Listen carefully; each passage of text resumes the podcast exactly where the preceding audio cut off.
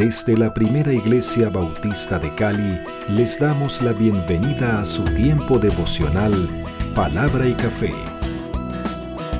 El aroma de la palabra del Señor en nuestros corazones, fortaleciendo nuestra fe. Con el pastor Richard Rodríguez, por R12 Radio. Más que radio, una voz que edifica tu vida. Bienvenidos.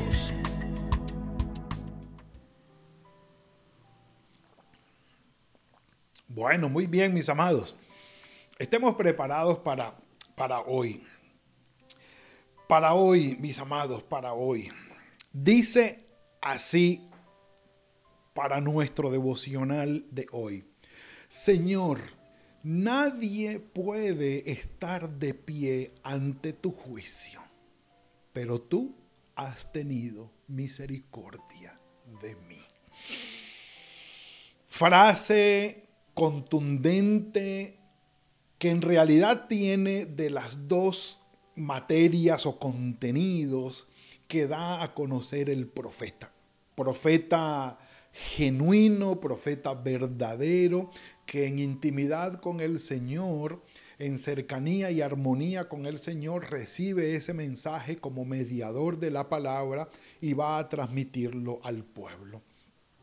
Ese profeta genuino y verdadero tiene estos dos contenidos. Anuncia, o perdón, denuncia el pecado, pero también anuncia la misericordia de Dios. Intercede por el pueblo que está a punto de ser castigado.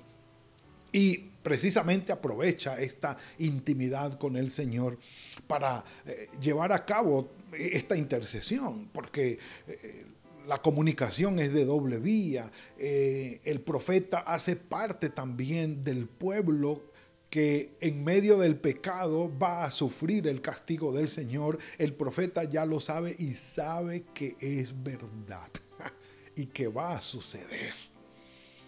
Y ante lo inevitable de esto, el profeta mira al Señor y le dice, Señor, ten misericordia, ten misericordia el profeta sabe que es verdad. El pueblo está enseguecido, tiene un velo en sus ojos o no quiere ver. como decía mi mamá, no hay peor ciego que el que no quiere ver. Y, en verdad el profeta le duele el corazón de lo que está pasando. En el capítulo 7 del libro de Amós, que es nuestro profeta de hoy, siglo octavo, profecía, siglo de oro en la profecía de Israel, profetas genuinos y verdaderos que dejaron sus libros, profetas escribientes, por así decirlo, o literarios, por así calificarlos, aunque se discute que no es el mejor calificativo, pero tenemos el libro de Amós entre nosotros. Este fue el primero de los profetas que actuó, en verdad, el más antiguo de ellos según la cronología del movimiento profético en Israel profeta escribiente, ya vimos los no escribientes o los primeros profetas en el inicio de este movimiento. Este profeta Amós, que actúa en el, en el, en el reino del norte, en las diez tribus de Israel, capital Samaria, Jeroboán II está gobernando, hay opulencia, hay riqueza, hay prosperidad económica, pero hay una debacle moral y espiritual que el pueblo no quiere ver. Ha sido llamado al arrepentimiento y no ha querido. Ya lo vimos, ya lo vimos. El capítulo 7 comienza la última parte del libro y comienza con cinco visiones, de las cuales vamos a mencionar hoy tres nada más, porque están intercaladas, tres y dos, con un relato en el medio que es muy importante y lo vamos a ver mañana, si el Señor nos lo permite. Visiones de castigo eh, está, eh, digamos, eh, descrito esta última parte en la versión mía del 95. No sé qué otra título tiene allí la suya, pero comienza con tres visiones de destrucción y luego termina con las otras dos por el intermedio o el interludio que hay como les digo, que es el encuentro entre Amós y el, profeta Amós y el sacerdote Amasías. Ya, ya lo veremos eh, mañana, si el Señor lo permite. Esto me ha mostrado el Señor. porque era la dinámica, mis amados, que el Señor utilizaba con sus profetas. Recuerden cuando hablamos de Moisés, que el Señor Jesucristo dijo, cuando haya profetas entre ustedes, yo me voy a comunicar con ellos a través de sueños, a través de, de visiones. De alguna manera les haré revelar o les revelaré mi palabra. No así con mi siervo Moisés. Cara a cara hablaré con él. ¡Wow! Esto es algo súper, súper impresionante. Un café por eso. Mm. Privilegio que tuvo nada más que Moisés. Amos está hablando aquí de visiones, el Señor cumpliendo. ¿eh? Me he mostrado, eh, esto me ha mostrado eh, el Señor Dios. Él criaba langostas, dice. Cuando comenzaba a crecer el heno tardío, el heno tardío que viene después de las ciegas del rey. Sí, había una porción que Samuel, el, rey, el profeta Samuel, o el sacerdote Samuel o el juez Samuel, antes de la monarquía de Israel, fue quien precisamente ungió a los primeros dos reyes de Israel, o inclusive abogó por Salomón. Entonces él les dijo, cuando vengan los reyes, les van a quitar eh, impuestos o porcentajes de sus cosechas. Y el pueblo dijo, no importa, queremos rey. Bueno, aquí está esto.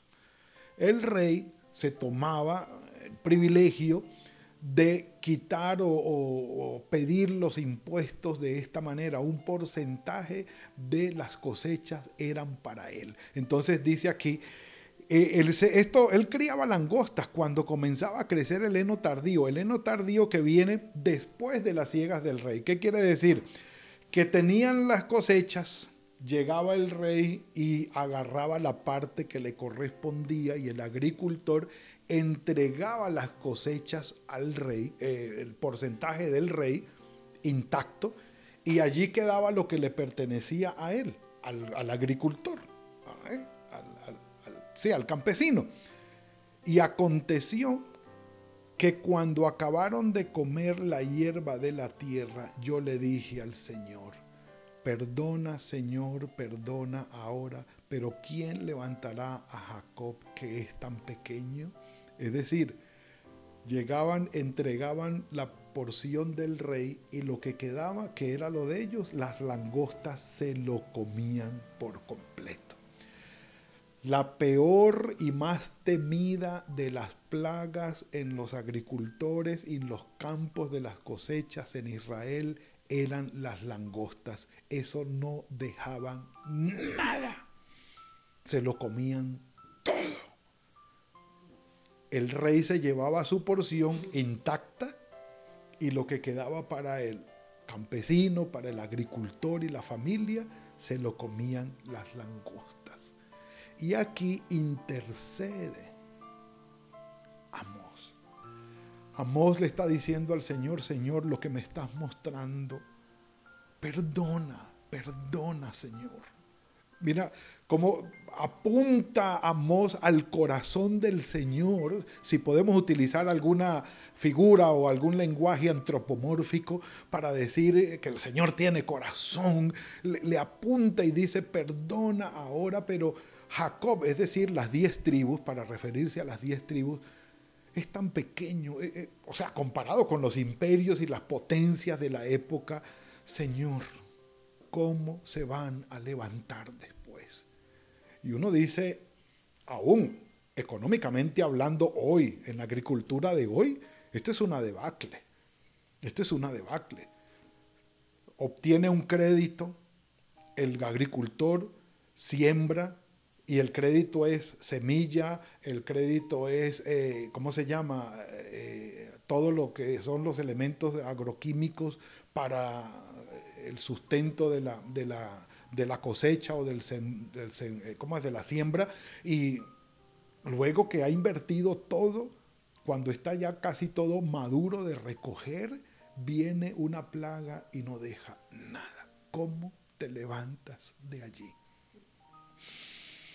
Y dice, se arrepintió el Señor de esto y dijo, no será, dijo el Señor. Pero, pero este arrepentimiento del versículo 3, venga, necesita una claridad. Ya lo hemos hecho, pero vamos a aclararlo hoy, hoy, hoy, hoy, hoy. Versículo 3, se arrepintió el Señor.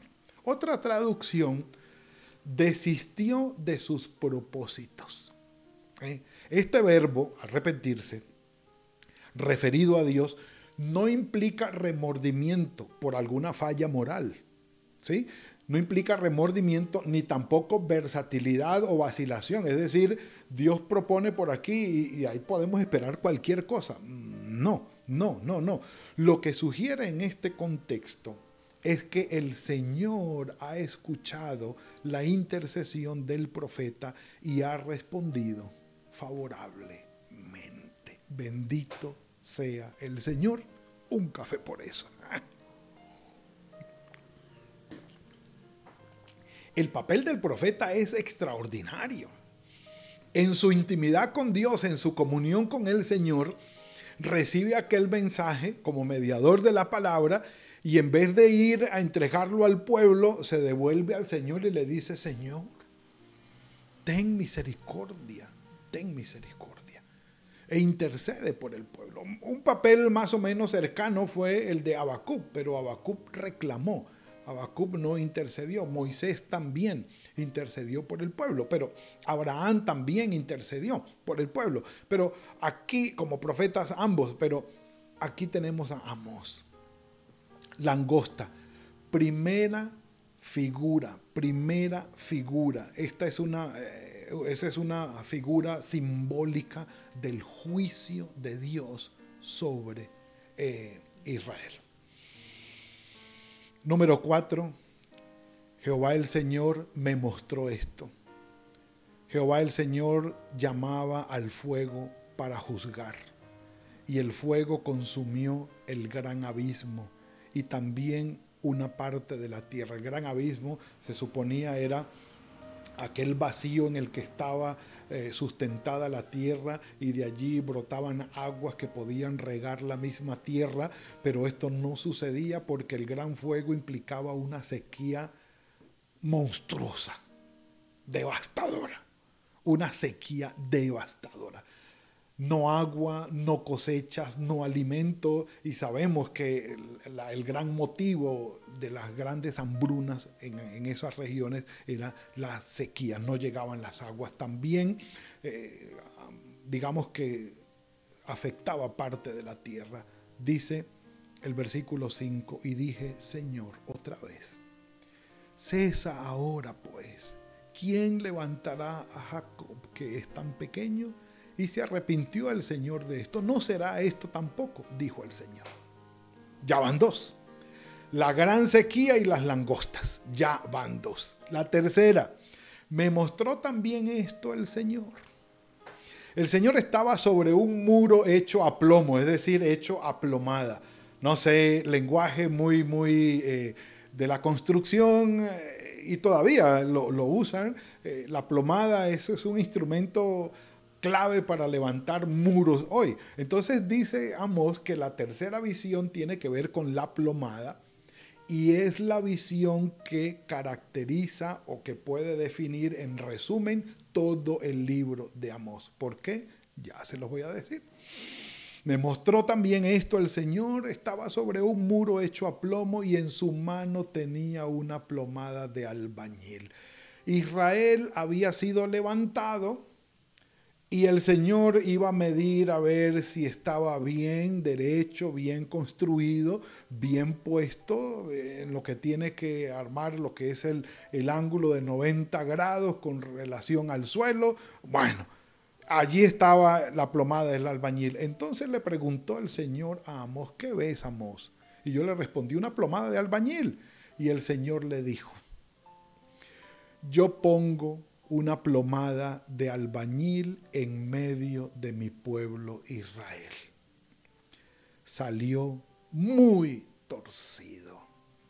No lo toleraré más. No lo toleraré más. Los lugares altos de Isaac serán destruidos. Todo esto era lo torcido de Israel. Los santuarios, la idolatría serán asolados y me levantaré con espada sobre la casa de Jeroboam. Dios puso la plomada y al mirar, al mirar la moral y el estado espiritual de Israel, salió el muro tan torcido, pero tan torcido, que prácticamente era mejor derribarlo y volver a construirlo. No había manera de arreglarlo. Y dijo el Señor, no lo toleraré más. Un café por eso. Si el Señor pone una plomada para a juicio de Él y a apertura sincera de nuestra vida, medir nuestra vida con esa plomada para ver qué tan derechos estamos, mis amados. Estamos seguros que como dice Juan 8:7, nuestro Señor Jesucristo, y como insistieran en preguntarle, se enderezó y les dijo, el que de vosotros esté sin pecado, que sea el primero en arrojar la piedra contra ella. Mis amados, si el Señor pone la plomada en nuestra vida, así como lo hizo con Israel, sin tener en cuenta nada más que nuestra vida así como la hemos levantado tú y yo, teniendo en cuenta el relato de la mujer sorprendida en adulterio, que tú y yo tenemos que admitir que hay pecado en nosotros y debemos soltar la piedra, esa plomada lo que va a decir es que nuestra vida está tan torcida, tan maltrecha, tan dañada, que lo mejor es destruirla, destruirla. Por eso Pablo dice, por cuanto todos pecaron, y están destituidos de la gloria de Dios. Es decir, el estándar de Dios es tan elevado que no alcanzamos, pero no, no, no, no, ni cerca, ni cerca. La gloria de Dios es la plomada perfecta, el muro perfecto, el estándar, la medida perfecta. Allá no llegamos. No llegamos. Entonces, nos manda esto directamente a definir, bueno, el pueblo de Israel tenía la ley que era la plomada.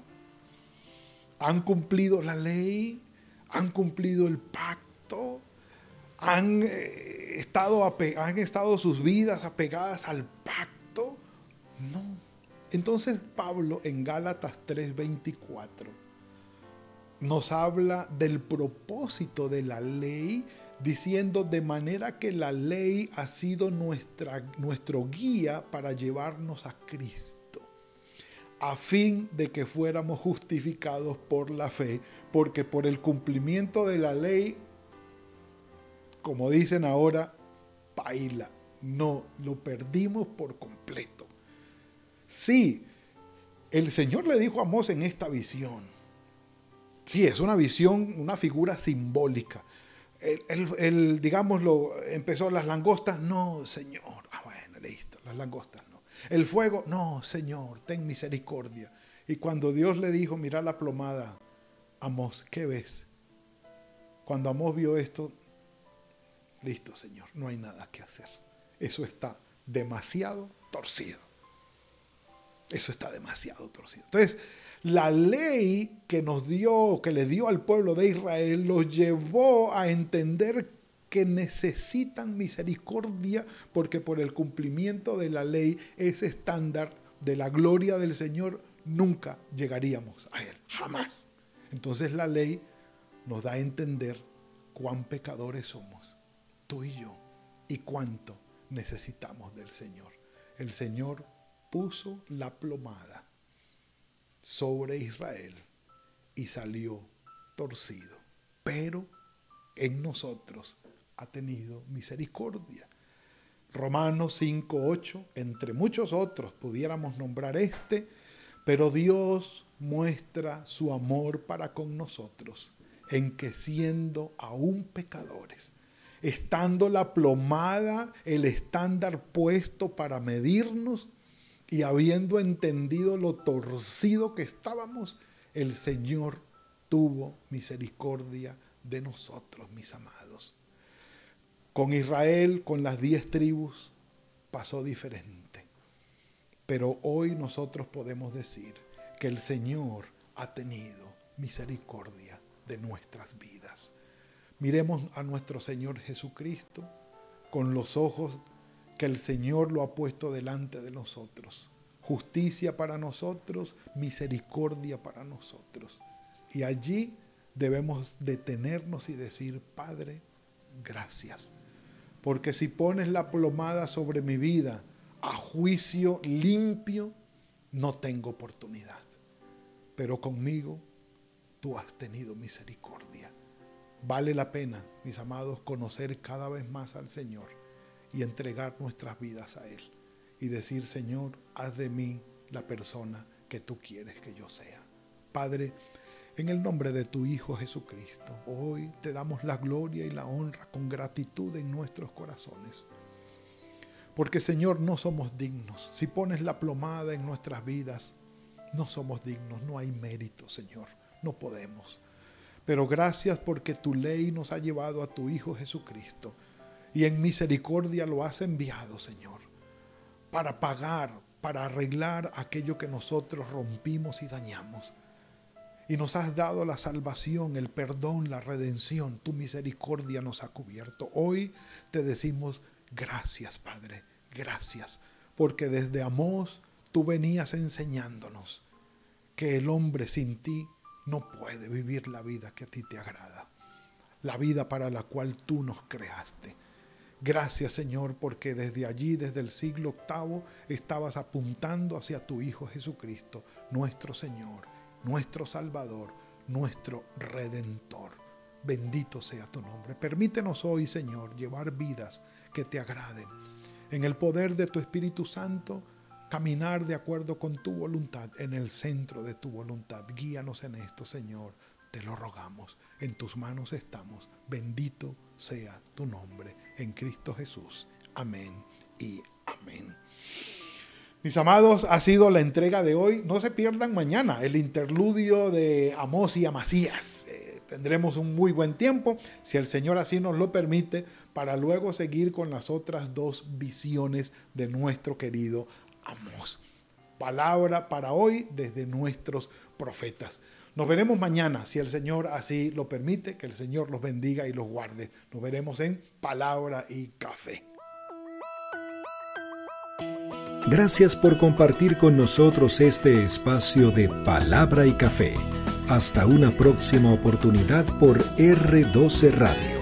Más que radio, una voz que edifica tu vida. Que Dios les bendiga.